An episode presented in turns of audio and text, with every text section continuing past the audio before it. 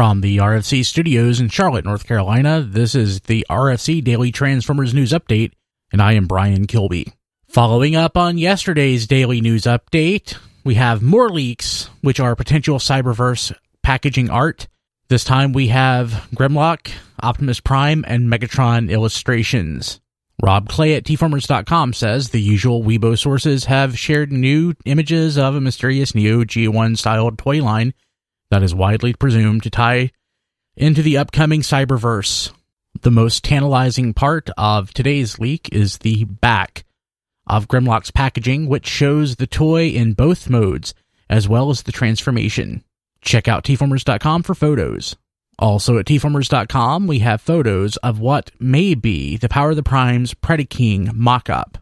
The image shows a Predaking figure in fully 3D printed form, alongside of what could be a Cyberverse Megatron.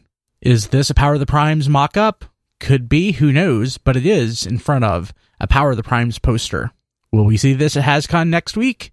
As soon as we know, you'll know. Follow us at TF Radio on Twitter and like us at facebook.com slash tfradio to stay up to date on what's going on at HasCon.